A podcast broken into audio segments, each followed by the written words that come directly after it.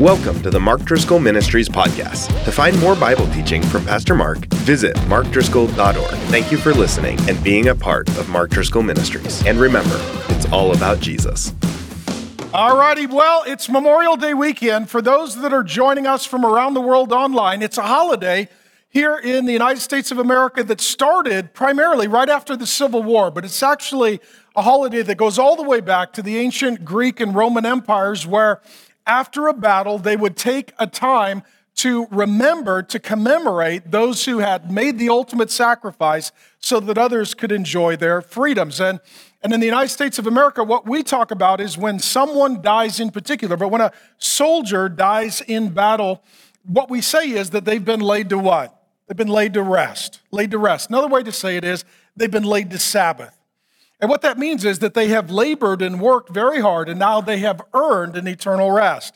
And that's exactly what I want to talk about today and next week as we finish the Good News series on heaven. What does it look like to rest, and what does it look like to work? What does it look like to labor in this life and then enter into the eternal rest? And I was thinking about it, these really are the two primary categories that we spend most of our life. Most of our life is spent working and sleeping, working and sleeping. And it used to be that there was a bit of a balance. Most people worked about eight hours a day, and they slept 100 years ago. Just hear me in this nine hours a day. How many of you don't sleep nine hours a day? Uh, I sleep nine hours a day because I'm pushing 50. But for, for what happens for many of us is it used to be eight hours of work, nine hours of sleep. Now, what it is, it's seven hours of sleep and it's nine or 10 hours of work. And the more we get out of balance with the rhythm that God intended for us, the less healthy we become. And so, what I want to look at is creation, how God made us and made the world for these rhythms of rest and work, and how we are to live within those rhythms, not breaking ourselves and preparing ourselves instead for heaven, the kingdom of God, the resurrection of the dead, and ultimately, well, what will it look like to both rest and work in the kingdom of God. So if you've got a Bible, we'll be in Hebrews chapter 4. That's where we're going to spend most of our time today. And we'll start in Hebrews chapter 4, verse 1, uh, verses 1 through 3, where we learn that going to heaven is for us a bit like it was leaving Egypt for God's people in the Old Testament. Uh, so Hebrews 4 says, Therefore, while the promise of entering his rest or Sabbath, same concept, same language, still stands, let us fear lest any of you should seem to have failed to reach it. For good news, there's the theme and title of our entire series, came to us just as to them, but the message they heard did not benefit them because they were not united by faith with those who listened. For we who have believed enter that rest, as he said, As I swore in my wrath, they shall not enter my rest, although his works were finished from the foundation of the world maybe a little bit confusing for us. Let me clarify it for you. He's referencing back to the Old Testament. Hebrews is written largely to Jewish believers, Hebrew people. Their ancestry knew their history. Just like if you grow up in a country, you know the, the history of your nation and people. They grew up knowing the Old Testament. And what he's referring to here is an event in the Old Testament called the Exodus. And so, what happened there was at the end of Genesis, the first book of the Bible, God's people were a family of 60 some people, and a famine hit and crisis hit, and they relocated to another nation called Egypt. This was under the leadership of a man named Joseph, and as a result, they were blessed and they had a privileged status and they flourished.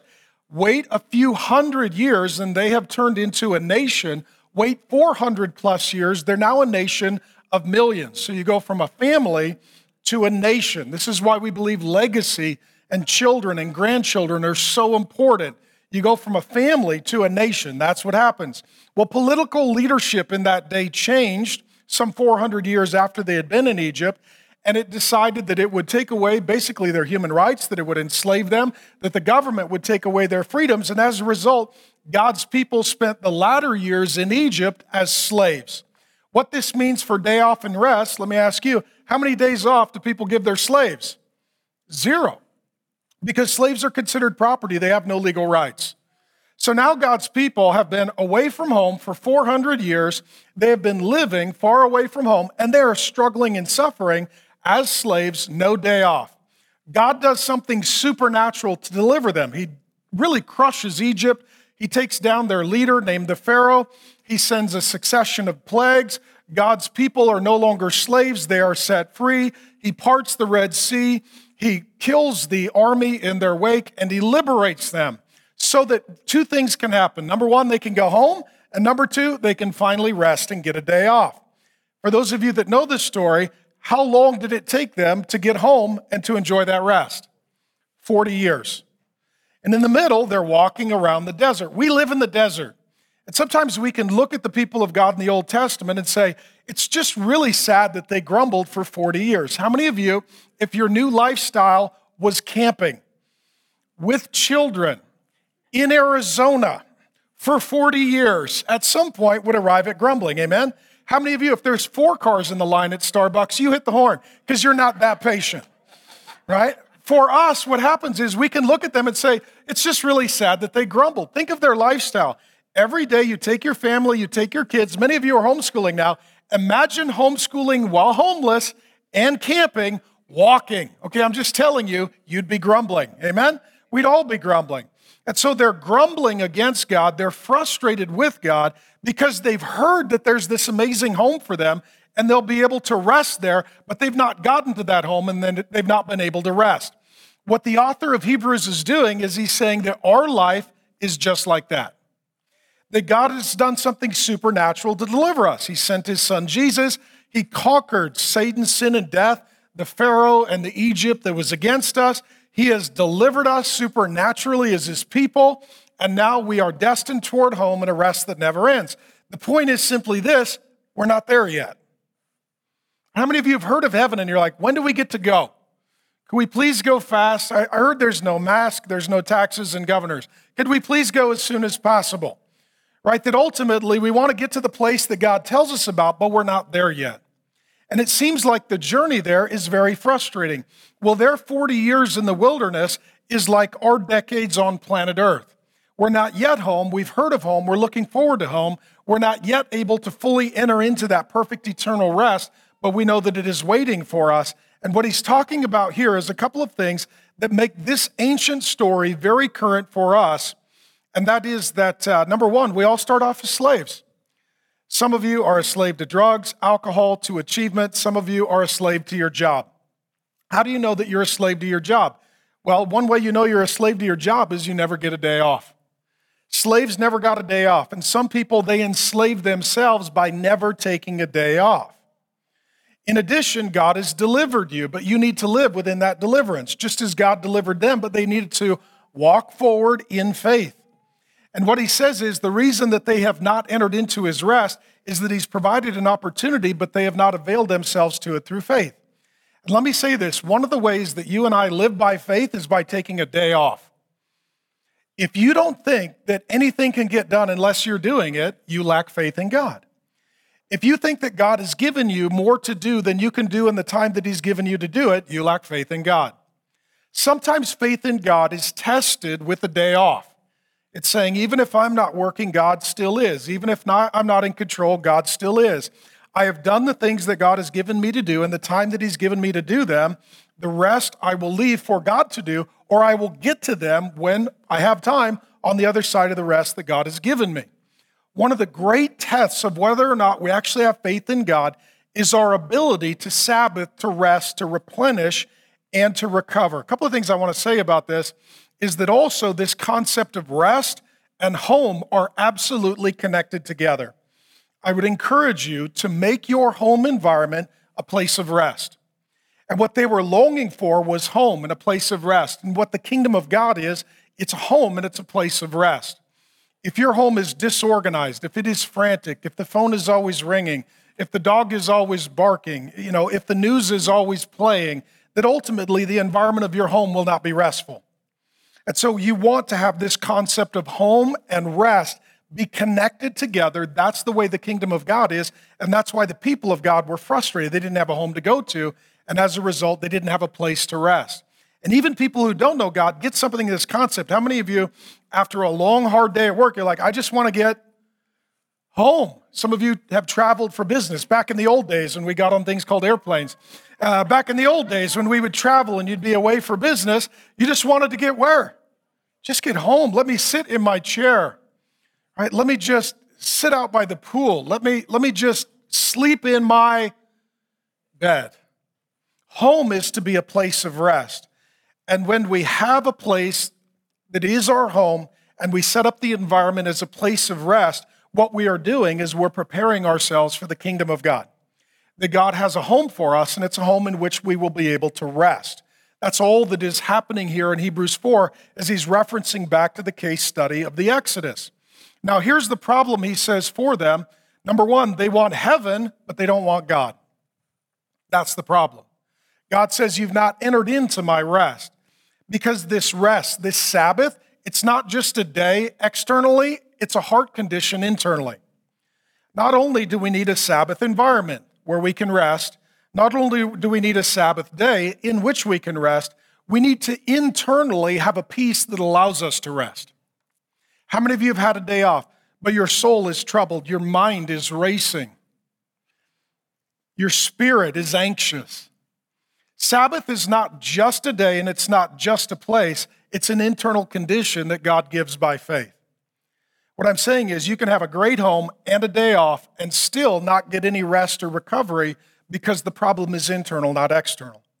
When he talks about faith, that's what he's talking about an internal peace and a rest that knows that God loves you, that Jesus forgives you, that heaven is awaiting you, and that even if you don't get everything done that God has apportioned for you to do, God is gracious and He will be working even when you're resting, doing the things that you've been unable to get to. And ultimately, where he's going with his argument here in Hebrews chapter 4 is that people who don't understand the kingdom of God and the resurrection of the dead and heaven that is to come we all try and create heaven on earth. This is why the people were grumbling.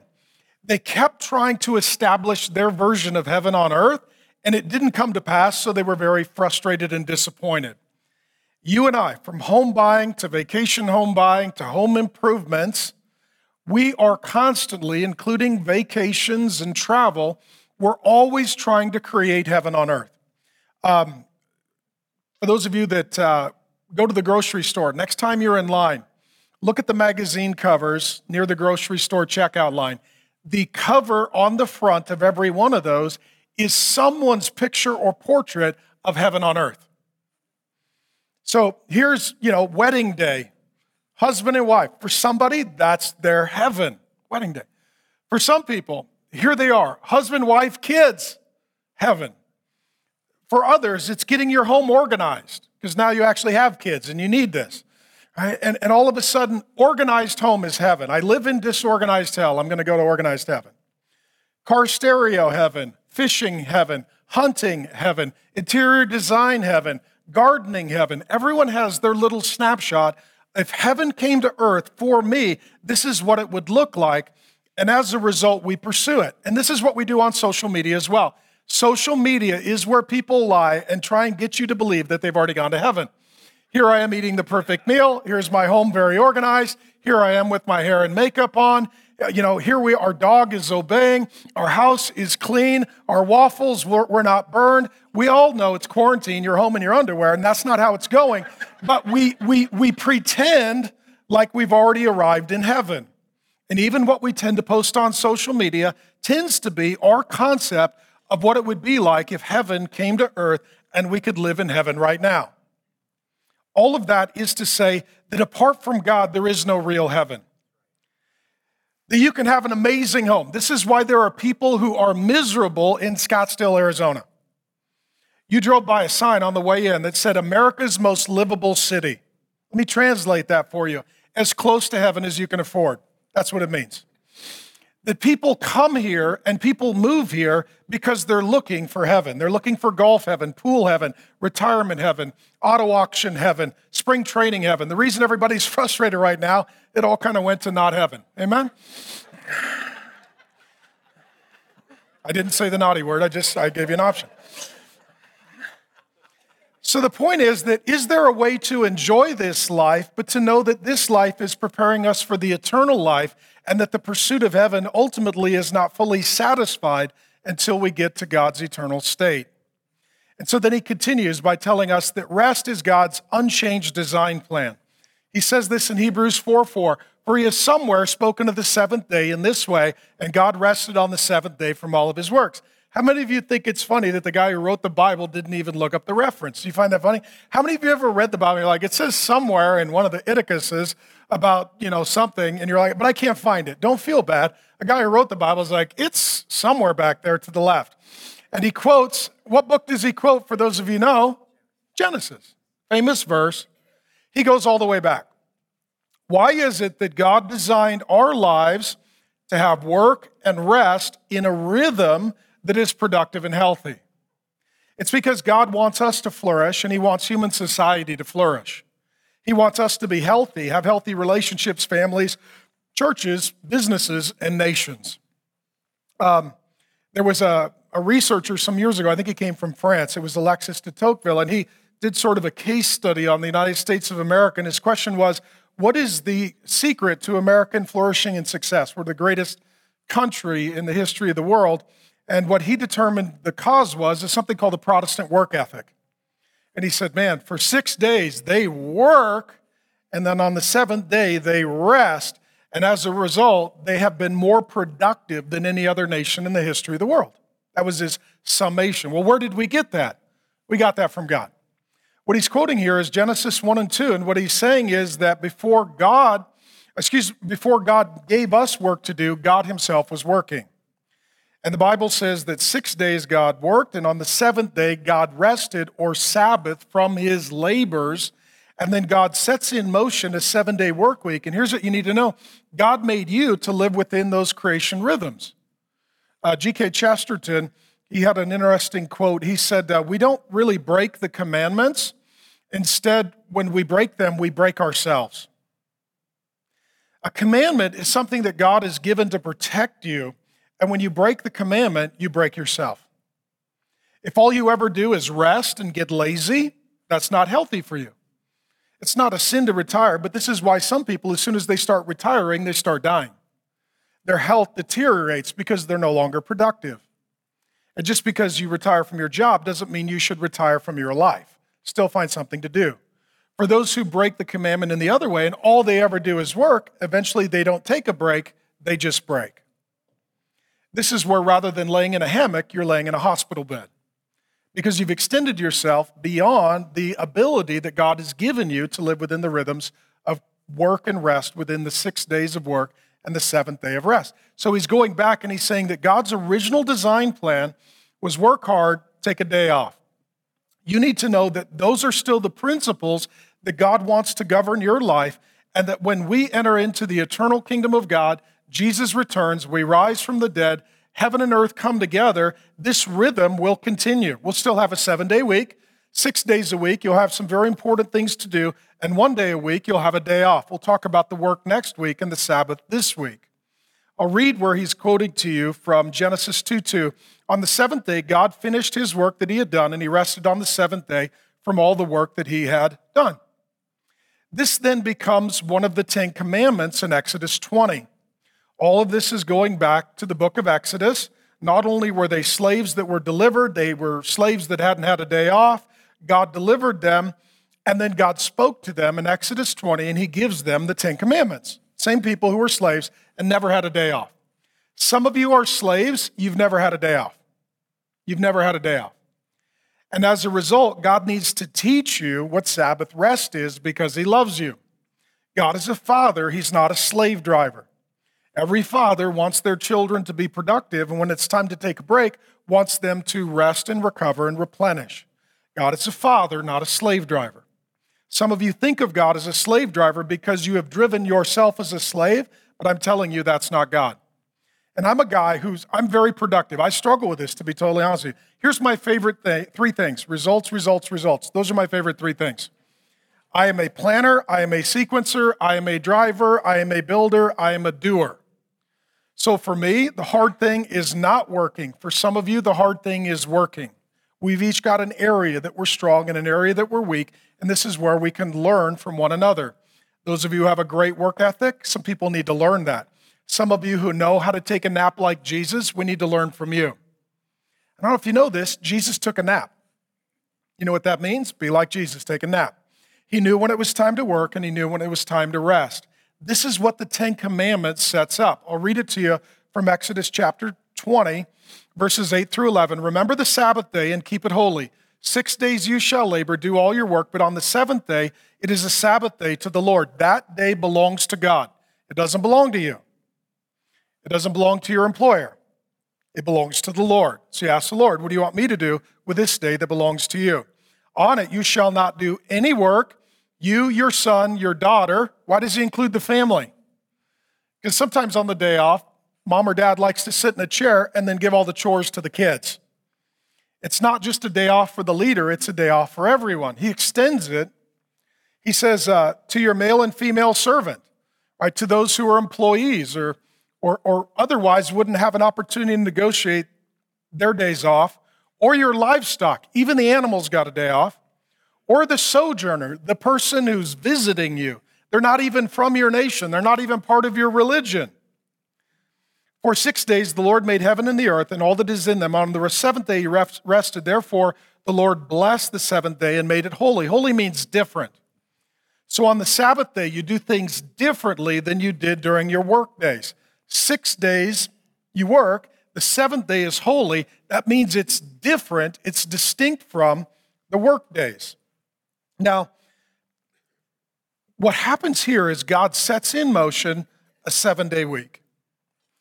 And atheistic nations that don't like the Bible, and especially don't like the Jewish people, they have sought to change a seven day week. They try to come up with an alternative. So during the French Revolution, they tried to come up with something other than a seven day week. Not shockingly, it failed. Turn of the century as well, early 1900s in Russia, atheistic, communistic government tried to come up with something other than a seven day work week. And in the, in the history of the world, they've tried five days, 10 days, just different days.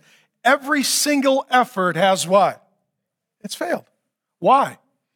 Because, like gravity, God made the world with certain rhythms, and whether you believe in God or not, you find yourself falling into the rhythms because that's the way God designed the world, and that's the way God made you. And so everyone, for the most part, follows this seven day precedent and pattern of a week. Now, the question then becomes what day of the week is the Sabbath? Have you ever had this argument? If not, we'll have it right now. Okay, what day was the Jewish day off? Saturday sundown on Friday night till sundown on Saturday night. It was that 24 hour period. What day are we meeting for church? Sunday. So what's our Sabbath? Sunday. Well, why is it not Saturday? It's because Sunday was the day that Jesus Christ rose from the dead. So in the Bible, the resurrection of Jesus, we are told, was on the first day of the week. For them, Sunday was a Monday. What that meant for the early church, getting together on Sunday was very hard because for them it was a work day. So it's likely that the early church met before work or after work if their jobs required that they continue working on what was now their new Sabbath.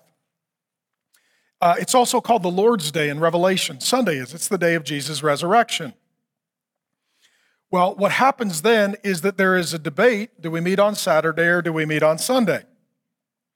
Do we go with the old Jewish Sabbath or the new one after Jesus rose from the dead? When it came to the founding of the United States of America, they actually had a big argument. And there are whole groups that are very dedicated to a Saturday Sabbath. There's a whole group called the Seventh day Adventists. They put it in the name.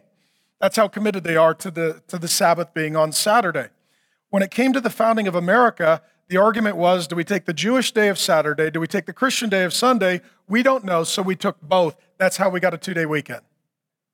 That's why we have a five day work week and a two day weekend in theory, amen? Most of you know we don't actually take a full t- two days off in America. We, we take our laptops on vacation, right? Because we're always working. That's part of our problem and dysfunction.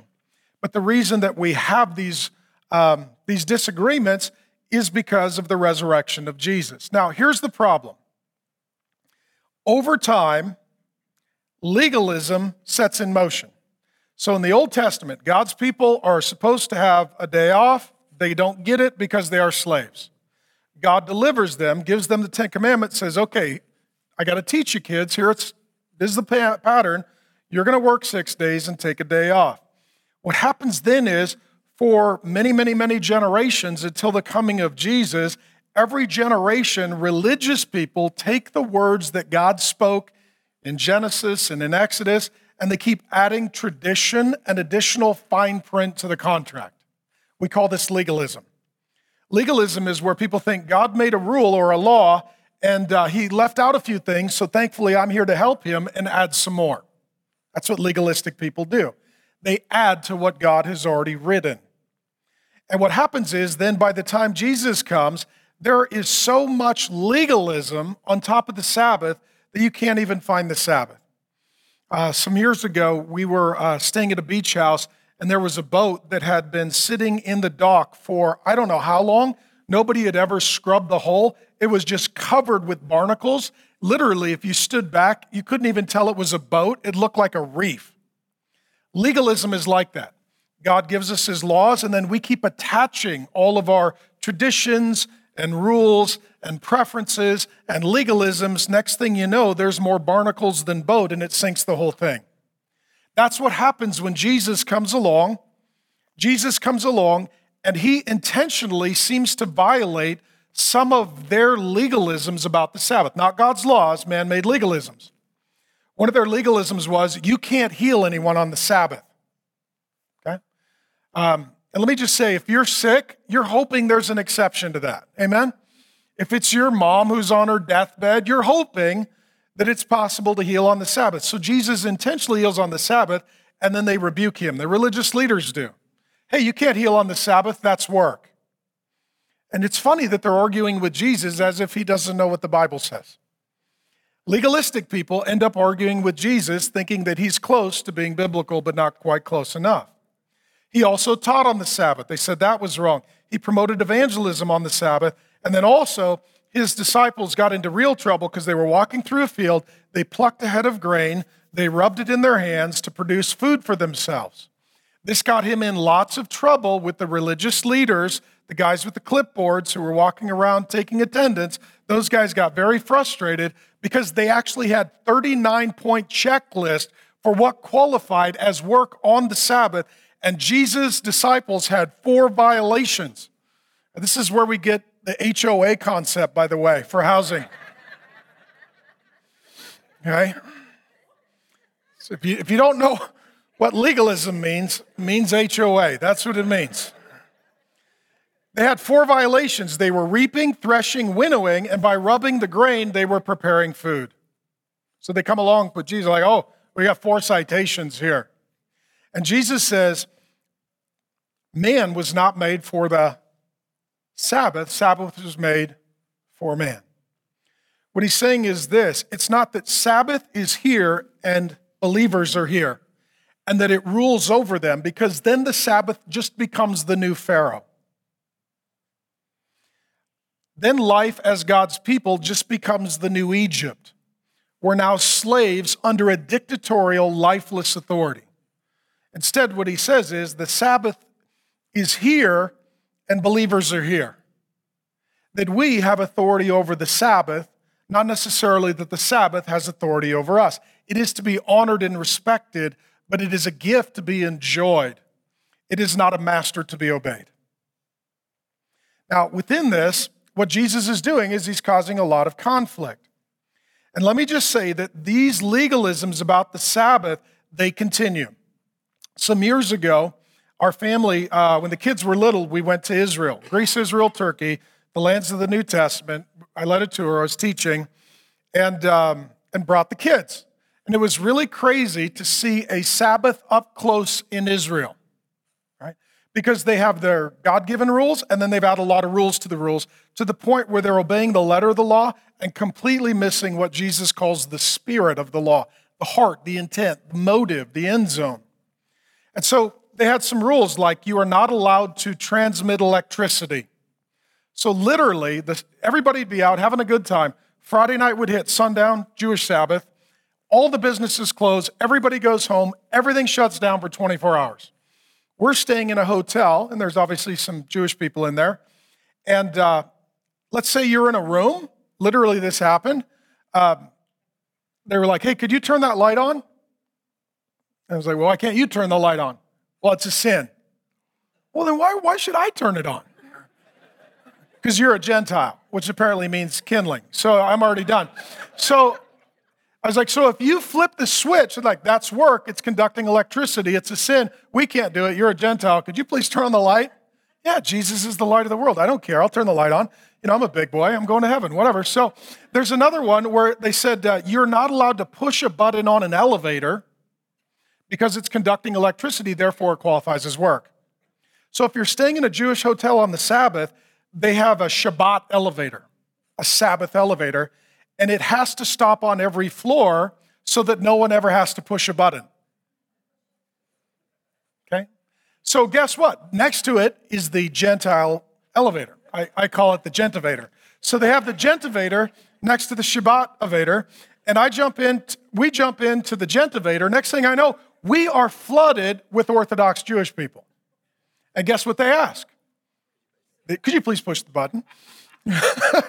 Because they don't want to be on the Shabbat elevator that automatically stops on every floor. They'd rather be on the Gentile, New Covenant, grace based, much faster elevator headed toward Jesus in the third heaven. And so they're asking, Could you please push the button? They're like, Yep, Jesus loves you. We're going up. You're welcome to come with us, but you're going to need Jesus. Okay, so it's just kind of fun. There was one Jewish guy I talked to, and, what he said was, he said, Yeah, we're not allowed to, tra- my rabbi teaches we're not allowed to travel more than, I think it was a mile or two, because that would be considered travel or work on the Sabbath.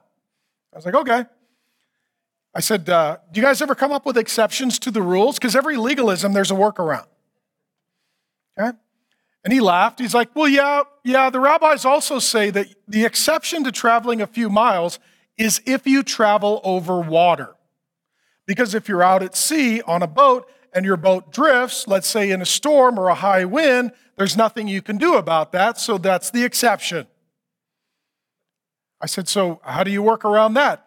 He says, Well, on the Sabbath, I'll go for long drives or jump on the subway or whatever it takes. And he said, But I always take a bottle of water and I put it under my seat, so technically I'm traveling over water.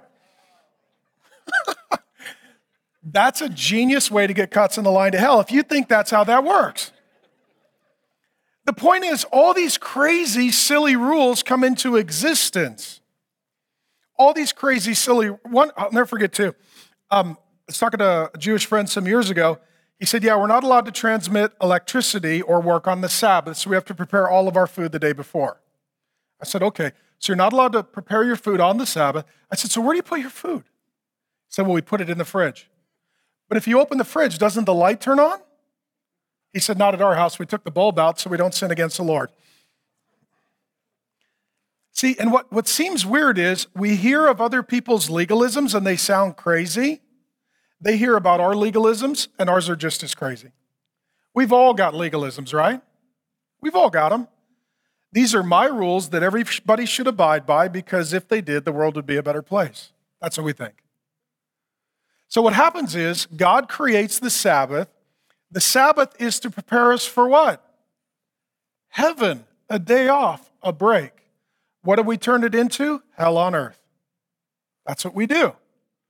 We take this gift that God gives and we use it to be the new Pharaoh that is a master that rules over us and robs us of actually enjoying our day off. Next section in Hebrews continues. Uh, but first, I want to deal with nine problems with religious legalism. And the reason I tell you this is that your home and your life, it is to have the culture, the atmosphere of heaven, the kingdom of God. When Jesus says, Thy kingdom come, thy will be done on earth as it is in heaven, that should be how we live life with our spouse. That should be how we live life with our kids. This should be the environment of our home. It should be borrowing and inviting the culture and the environment of the Father's house. And then as people come into that environment, they should be given life. It should be a joyful environment, a life giving, cheerful environment. It should be, wow, this environment is so wonderful. Where did you get it? We borrowed it from eternity. We've invited the kingdom of God into our life, and as a result, we are practicing for heaven, and it's only going to get better. And when we Sabbath, we're preparing ourselves for the eternal rest. Would you like to know the God who provides the internal peace so that we could have the external peace so that we could prepare for the eternal peace. It's all evangelistic. If our environment is legalistic, religious, it is off putting and repelling to people who don't know our God. If, if you ask the average person, do you want to go to heaven and be with Christians forever? What's their answer? No. Because they have a full sense of the, the kind of environment that eternity will be. And part of that is people tend to associate heaven with religious people and religious environments, which are contrary to the environment of Jesus. And there's always a conflict between Jesus and religious leaders because the environment that he brings is an offense to the environment that they bring. So let me deal with this. Um, Jesus talks about religious legalism. And let me say this too children who grow up in legalistic, rule based, non relational, punitive, fear based environments, they don't want your God and they don't want to be in his presence forever. The best way to evangelize people, especially your children, is to create an environment that reminds them of the kingdom and the father heart of God so that they are enjoying what God gives in this life and looking forward to that life. Here's what Jesus says about religious legalism they tie up heavy burdens, hard to bear, and lay them on people's shoulders. You're like, I can't even carry all of these rules and responsibilities and regulations, all of these duties, all of this drudgery, all of this difficulty. What that is, is that's the lifestyle of a slave. That's not the lifestyle of a son. But they themselves are not willing to move them with their finger. What he says is that people get into positions of power and they put burdens on you and they don't lift a finger to help you carry those burdens. This is the boss who says, Here's the 100,000 things I need for you to do. Meanwhile, that boss isn't really doing much of anything. This is the parent who works their kids to the bone, but they themselves make sure to get lots of leisure and recreation. It's a hypocrisy that leads to lots of problems. Let me deal with nine of them. Number one, what legalism does, it turns a blessing into a burden. Let me ask you this the day off, the Sabbath, this, this, this gift that God gives, is it a blessing or a burden? It's supposed to be a blessing. All of a sudden, it becomes a burden. All of a sudden, it becomes a burden. In addition, we turn a get to into a have to. The get to is you get to have a day off. The have to is you have to do all these things and not do these other things on your day off. I always told my kids growing up, you don't have to pray, you get to pray. You don't have to read your Bible, you get to read your Bible. You don't have to be part of a church, you get to be part of a church. These are not burdens, these are blessings. These are not things that we have to do, these are things that we get to do. Because I believe if the Holy Spirit gives you a new nature, that ultimately you have new desires, you want to learn the Bible, you want to pray, you want to meet God's people, you want to take a day off, you want to make memories. These are the deep given desires from the Spirit of God. And the person who doesn't know the Lord doesn't have the same desires of the person that does know the Lord. So, for the person who doesn't know the Lord, reading the Bible, praying, taking a day off, enjoying your family, being with God's people, even things like tithing and worshiping, it sounds quite frankly like a burden that you have to do. Yet, when the Holy Spirit gives you a new nature with new desires, these are not things that are a burden, they're a blessing. They're not things that you have to do, they're things that you get to do. I, I got saved at age 19. I'm 49. I'll be 50 this fall. I have been studying the Bible almost constantly. I don't even know if I've ever taken a day, let alone a week off. And I've had people ask me, like, well, how do you discipline yourself to do that? I don't know. I got a friend of mine, he eats ice cream every night. And you know what he doesn't have? A checklist to obey. He just really likes ice cream. Right?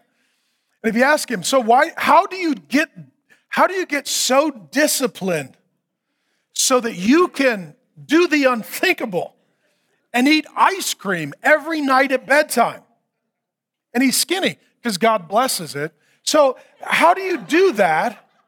That would be a crazy conversation, right? It's not like, well, I read a bunch of books and I took a class and then I put together a checklist. And just like any highly trained athlete, I have really worked up to a full bowl. I started with a spoon and then I went to two spoons. And, you know, I put on the Rocky soundtrack and I've gotten myself to a full bowl through discipline, hard work, perseverance, and effort. And I'm happy to report I can now eat a bowl of ice cream every night. It's like, what he's like, he's like, I don't know. I just like it and it happens. I want your life with God to be not a burden, but a blessing, not something you have to do, but something you get to do. Okay?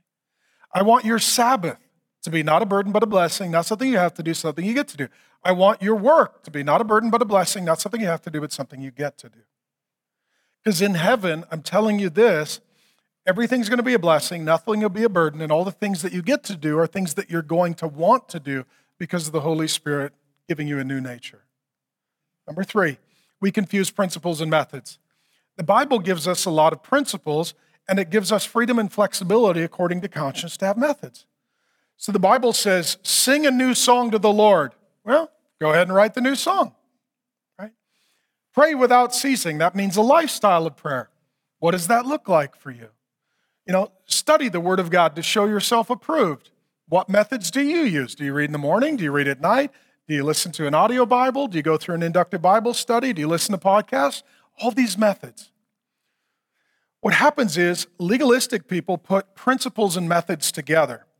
They don't understand that God's principle is for all peoples, all times, all cultures, all places, and the Holy Spirit and conscience allows you to decide what is best for you. One of the places that we see this most obviously is in the Sabbath. The Bible says rest. We'll get to this in a moment. True or false, different people rest differently. Any of you been married? Any of you been married and try to go on vacation? Right, let's just be honest here, right? Let's just do a little marital counseling since we got a few minutes. Any of you been on vacation with your spouse and got really frustrated because what they thought would be replenishing and encouraging for you was not? What that means is the principle is you're both on vacation, but the methods are different, so you got to figure that out. And what, what legalism does, it puts principles and methods together.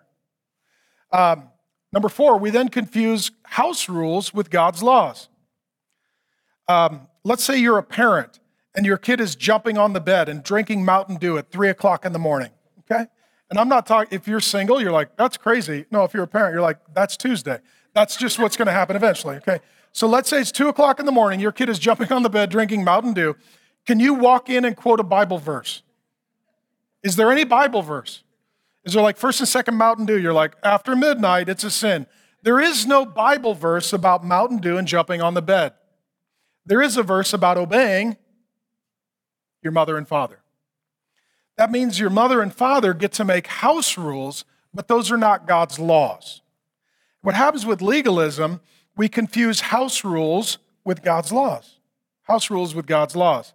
And what we do then, we want more authority than God has given us, so we'll attach a Bible verse to everything, and then the people that are under us, they reject God and the Bible because they think that legalism is the heart of God when it's not.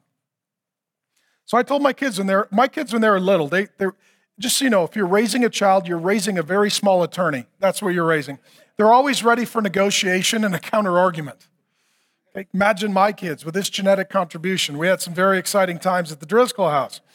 My kids would always be like, Well, where does it say that in the Word of God? Right? Because they knew me, right? They knew, they're like, I got them now. It's like, It doesn't.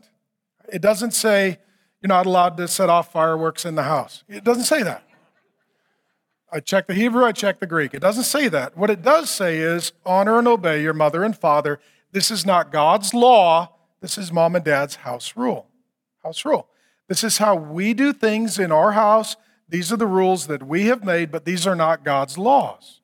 Okay? These are not God's laws. In addition, uh, we create an environment that repels unbelievers. Non Christians don't want to be in a cheerless, legalistic, rule based environment because it feels like slavery in Egypt. When you're in a religious environment with religious people law based, rule based, non relational, punitive, nitpicking, it feels like slavery. Here's what slaves don't do they don't smile, they don't laugh, they have nothing to look forward to. All it is is duty and drudgery and difficulty. When you're in a religious environment, it's a cheerless environment. When you're in a religious environment, it's a joyless environment. There's nothing to look forward to, and no one is smiling and having fun. When you're in the presence of God, it's not going to be like that. The Bible says, God, in your presence, there is pleasures forevermore. People that are in the presence of God, they're happy, they're cheerful, they're joyful. They've dealt with their past, they've healed up, they've looked forward to their future, they've had their burdens lifted, they've had their blessings given. It's a life giving, not a life taking environment. And, and when we have that kind of environment, it's attractive to lost people and non Christians in a way that a religious environment repels them. I'll give you an example. Brand new Christian in college, or I was somewhere in the journey of faith toward Jesus. Uh, there was a beautiful, wonderful family, had like a dozen kids. And uh, they said, Hey, do you want to come over to our house for dinner? Okay. They loved each other, big family. I was like, Okay, I'll come over. I, I came to their house. The environment of the house reminded me of the kingdom of God. There was a peace, Kids were playing, laughing, being kids, having fun, not sinning, just being silly. Dinner's getting cooked, everybody's visiting. We all sit down at the table. The kids grab my hands, they all sing a song together. Great family conversation, praying for each other, have dessert, hang out. I walked out of the house going, I love that place. There was lot, that was so fun. Grace and I um, were together in college at the time. We actually volunteered to start babysitting for them for free because we wanted to be in that home and figure out that environment. Because one day when we got married and had kids, we wanted that kind of environment at our house. It wasn't repelling, it was attractive. There was a peace that was supernatural, there was a joy that was genuine, there was a fun, and there was, there was a friendship between all the members of the family. Sometimes when we look at people and we say, accept Jesus or you're going to go to hell, it might be better to say, accept Jesus, you're going to like heaven. It's not just who or what we're against, but it's who or what we're for. I believe in heaven and I believe in hell. But I believe the reason to go to heaven is not just to avoid hell, but because of the blessing that it is to be in the presence of God with the people of God, singing the praises of God forever. Okay? Even if there was no hell, I'd still want to go to heaven because I want to be near God and I want to be in the environment that He creates. There is a hell. But the good news is that heaven is so great I'll just be honest with you. I don't wake up every morning and walk with Jesus to avoid hell. I get up every morning and walk with Jesus because I'm excited about forever with him. Okay? A couple other things about legalism. We create a judgmental atmosphere of social shaming and nitpicking. We now call this America. We're in a, we're in a season of social shaming, right? And nitpicking. And nitpicking. Literally, I was at the store and they have the six foot lines so the Pharisees are alive and well. And you could protest on the internet, send an email. I'm happy to delete it. We're, we're willing to serve that way. So, um, so there was a six foot line, and my toes are on the line. Dude looks back. He's like, "Your toes are on the line." I think, "Oh gosh, yeah, I know, I know, I know, I know. I'm rebellious. I know. You want to take a photo, put it on social media, shame me? When you create rules, there are certain people that then are the rule enforcers. Some of you grew up with a sibling. That's why you don't talk to them. and what it leads to is social shaming and nitpicking. Social shaming and nitpicking. And then what happens is we create an environment that encourages religion or rebellion religion is everybody abides by the rules and the rules about the rules and the rules about the rules about the rules are rebellion. And that's like, I quit. How many of you are more religious in nature? Okay, we could tell because you're taking notes. Okay, for those of you who are more rebellious, is that you? We could tell because you're watching YouTube. Okay, so we just figured out the room. We all lean in one of these two directions. What legalism does, it causes the religious people to just get more religious and judgmental and less relational. And it causes the, relig- the rebellious people to say, well, if all of that goes together, then I reject all of it. I want nothing to do with God or the Bible or church because all of that for me was very unpleasant and painful. This is why some kids grow up, and the more legalistic religious environment they're in, the more rebellion they demonstrate. And then we turn God's fence into our prison. My view of God's law is that God is a loving father, and what a good parent does is they put a fence around the yard when the kids are little. Why? To protect them so they could enjoy the fullness of their freedom. When our kids were little, we lived on a very, very busy street. And so the first thing I did before we moved in, I put in a fence. And I told the kids, don't leave the yard. I mean, literally, we're, we're on a, people are going 50 miles an hour, four lanes in front of our house. Dangerous. I love you. This yard is to enjoy. Enjoy every inch of the yard, but please don't hop the fence or open the gate. You will get yourself in harm's way. I believe that God's heart is a father's heart. I believe that all of God's laws are like pickets in a fence, and they create a yard for the children of God to enjoy themselves safely. What legalists do, they say, okay, God's got these laws, but now we need these laws to protect us from disobeying these laws. And they keep adding laws until all of a sudden, all you've got is a fence and there's no yard left. You can't have any fun, you can't go anywhere, you can't do anything. Here's what I'm telling you quarantine is an internship for hell. All you can do is just stay exactly where you're at. There's no fun or freedom, there's nowhere to go, and there's nothing to do. This is what legalism does it creates a spiritual quarantine.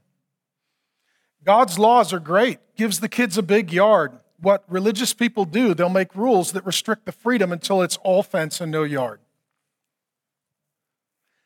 Why do I tell you all of this? Because God wants the culture of your home, your life, your family to be kingdom down. God wants the culture of the Father's house to set the rhythms for your life. And legalism causes people to turn the gift of the Sabbath into a burden that is like being enslaved in Egypt, and it robs us of life and joy. It robs us of life and joy. And let me say this this religious spirit, is it just in religion or does it exist in all places? All places. I'll give you an example. This is a beach in New Jersey. Okay? Beach access for exercise only. Permitted walking, running, exercising, surfing, and fishing, but no chairs.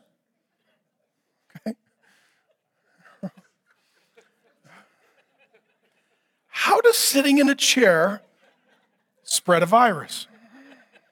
Right? Like, at the beach by yourself. Okay?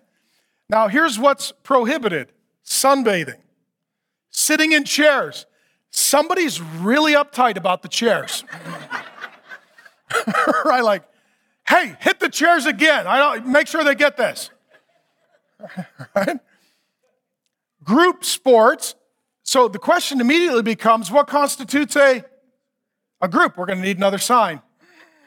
This is how legalism happens prohibited groups of people. Once again, this is really anti groups and chairs. Uh, right? This seems to be the secret. And swimming. Okay, so let's just.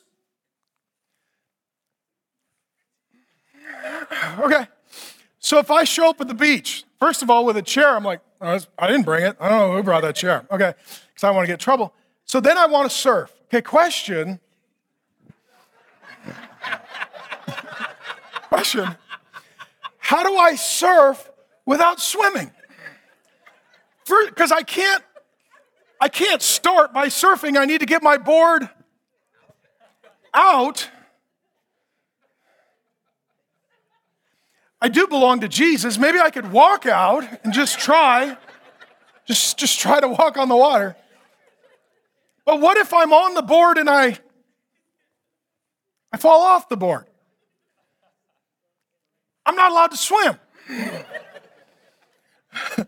so, to keep myself from dying of a virus, I need to die of drowning. That's what I need to do.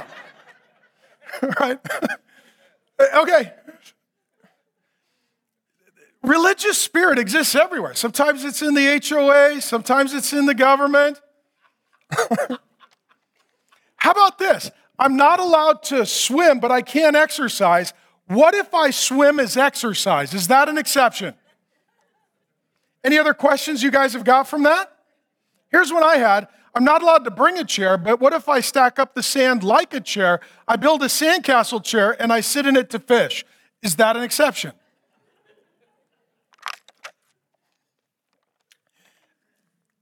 This is the heart that is absolutely opposed to the kingdom of God. This is why when Jesus comes along, he makes a little bit of fun of the religious people because some people take themselves way too seriously and they don't take God seriously enough. Okay? Back to Hebrews. That was your free comedy. Rhythms of work and rest are heavenly. He goes back to Hebrews. And again, this passage he said, they shall not enter my rest. Therefore, it remains for some to enter it, and those who formerly received the good news failed to enter it because of disobedience. Here's what he's saying Good news is the gateway to rest. The good news is called the gospel, it's about Jesus Christ. The good news is that we have a God who's done all the what? All the work. He lived without sin, He died for our sin, He rose for our sin, He is our Savior. When we stand before God, we don't say, okay, here's what I did. Say, I'm with Jesus, and He did it, not me.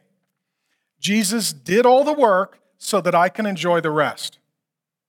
Jesus did all the work so I could enjoy the rest. What he says is the key to entering not only the eternal rest, but the internal rest is receiving the good news of Jesus Christ. See, Jesus says, Come to me, all you are weary and burdened and heavy laden, and I will give you rest for your soul, for my yoke is easy, my burden is light. For some of you, you're like, what do I do? Nothing. Trust Jesus who's done everything. The key to your, the key to your rest in here, out there, and forever is faith in Jesus Christ. He goes on to say, uh, and he appoints a certain day, saying, Today, through the voice of David, as long as afterward, and the world's already quoted, today, if you hear his voice, don't harden your heart. What he's saying is this the first priority of your life is receiving Jesus Christ. Some of you, you don't think about Jesus because you're so busy working. For some of you, you're not committed to Jesus because you're so distracted by your hobbies. That ultimately, first priority has to be don't harden your heart, hear his voice, say, I am a sinner, I need a Savior. All of my turmoil and struggle and strife and all of my laboring is all ultimately only remedied by trusting in Jesus, who did everything perfectly. And on the cross, he said, It is what? Finished. All the work is done. And now I trust in him and I receive from him this internal rest that leads to an external rest that leads to an eternal rest. Okay? It all starts in here. And let me say this people who don't receive Jesus in his Sabbath, what we do in our culture, we exchange stimulants for Sabbath caffeine, energy drinks, adrenaline. You don't need stimulants, you need the Spirit and you need the Sabbath. That's how God fuels us for life and energy. He goes on to say, For if Joshua had given them rest, God would not have spoken of another day later on. So then there remains a what? A Sabbath rest for the people of God. What is that? Heaven. Talk about that in a moment. Whoever has entered God's rest is also rested from his works as God did from his. Let us therefore strive to enter that rest so that no one may fall by the same sort of disobedience. Here's what he's saying there is a Sabbath rest that awaits us. So, as you take a Sabbath in this day, it's never going to be perfect, but it's preparing for that perfect Sabbath rest that God has for you forever. And the Sabbath rest that God has for you forever, it leaves all of the worst of this life and it takes all of the best of this life. So let me just, in brief close, ask you to think about what the Sabbath will be like forever in the kingdom of God in your resurrected body when heaven and earth, the seen and the unseen realms come together. I'll close with these two verses. Um, the question is when can you Sabbath and what can you do on the Sabbath now and forever? Romans 14, 5 and 6. One person esteems one day better than another, while another esteems all days alike. Each one should be fully convinced in his own mind. The one who observes the day observes it in honor of the Lord. What is he saying? What's the Sabbath day? The principle is Sabbath day. The method is pick a day. How many of you have to work on Sunday? I do. I don't know if you know this. I kind of work on Sunday. I always find it silly when the preacher gets up, he's like, Sunday is a day of Sabbath. You are. I'm like, you're working, yelling at the people not to be working. Right? And so it's okay. Whatever day, and, and some of you, your work schedule, you're like, I can't get the same day off every week. Well, that's okay. Just pick a day. Principle, method. Principle is get a day. Method is pick a day. And don't let anybody judge you, because that's what religious people do. Oh, it's Tuesday is your, yeah, that's not the right day. You don't have the right attitude. He says this in Colossians let how many people judge you? No one. We've all got somebody who thinks they're the exception to that rule, amen?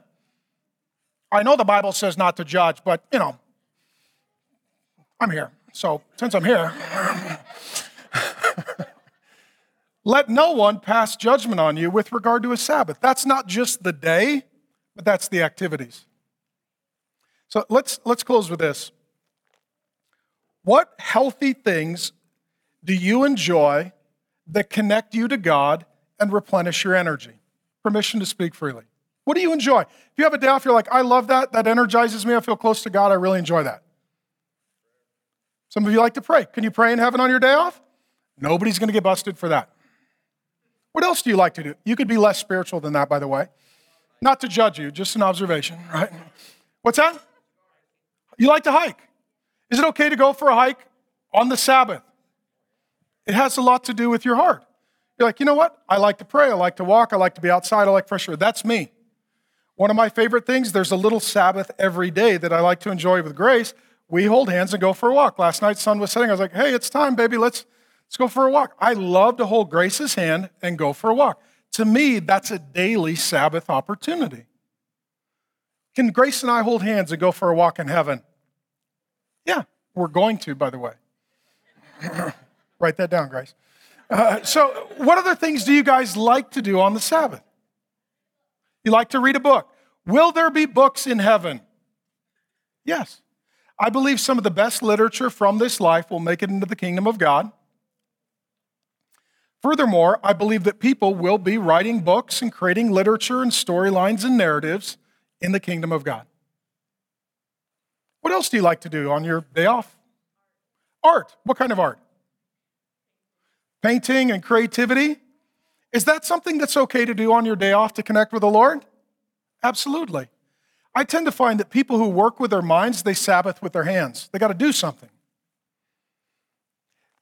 In the kingdom of God, is it will there be artists? Will there be painting? Will there be other kinds of art form? Yes or no?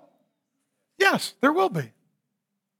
Again, it's, it's this Sabbath that prepares for that Sabbath. The things that we get to enjoy here, we get to enjoy forever. Other things that you enjoy on the Sabbath. What's that? Socialize? So we found the extrovert in the room. Um, the reading, praying, and painting people were more the introverts. How many of you are the extroverts? You're like, I'm going to cook a big meal. I like throwing a party. I like getting everybody together. It's super fun. Fill up the house. Everybody get together. I, I like being the host. Woo! Okay? Can you do that in heaven? Absolutely. That's one of the major motifs of the kingdom of God is celebration and parties and fun and food. It says in Isaiah, I think it's 28 16, it's around there, the choicest of meats and the finest of wines. Oh. Some of you are like, I'm a vegetarian. Not forever. Uh, okay? Jesus is going to be like, I grilled for you. I'm be like, I don't eat that. He's like, you're perfect now. There you go. Okay, so um, what else do you enjoy for the Sabbath? Playing with your grandkids. Is it okay to play with kids and grandkids? Oh, yeah. Can you do that in the kingdom of God? Oh, yeah. What else do you enjoy doing?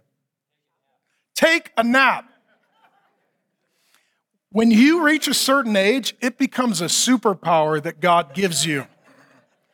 I used to watch my dad and my grandpa, they'd lay in the chair and snore, and I thought, that's so weird. Now I'm like, those men are geniuses. That's amazing. Can you take a nap in heaven? Yeah, you can. You can. What else do you enjoy doing? Play golf? Can you play golf in heaven? We're probably going to split the room down the middle between men and women here. Some people love golf because it's outside, it's in God's presence, it's with people, it's socializing, it's a recreational activity. Can you golf in the kingdom of heaven? Yes, and you'll golf better. You will golf better. You will golf better. And the fees won't be nearly as high. What else do you enjoy doing? Going to the lake, going fishing. Can you go fishing in heaven? Oh, yeah. Can you go to the lake in heaven? Yeah. Will there be sports in heaven? Yeah. Yeah. Will there be concerts and music and creativity in heaven? Yes. Will there be art in heaven? Yes. Will there be meals in heaven? Yes. Everything we don't get to do right now is so frustrating because this is how hell's going to be. This is not how heaven is going to be. So we want to remind ourselves that ultimately we are interning for eternity. Okay? I want you to work hard and I want you to rest well. I'll talk about work next week, but let me pray for you. Father God, thank you for an opportunity to study. And God, what can sometimes seem like theological minutia and trivia and arguing and what day and what can we do, God, the spirit of it is that, that ultimately we are to labor like you labored and we are to rest as you rested. And so, God, I pray for these dear people that first of all, they would experience the internal rest that comes through faith in the good news of Jesus Christ. There is a God who made them, there is a God who loved them, there is a God who served them, there is a God who has completed all of the works required for salvation, that He gives His presence and peace as a gift for all eternity. God, I pray for that internal Sabbath, that settling of the heart, mind, and soul that would allow us to create an environment around us of both peace and productivity and that God, that the kingdom of your house would live at our house, and that we would enjoy being your kids, doing what kids like to do. And God, pray that ultimately the environment of this great kingdom would live in our lives so that we could prepare for eternity, invite people into your presence, and invite them to Jesus, in whose name we pray. Amen.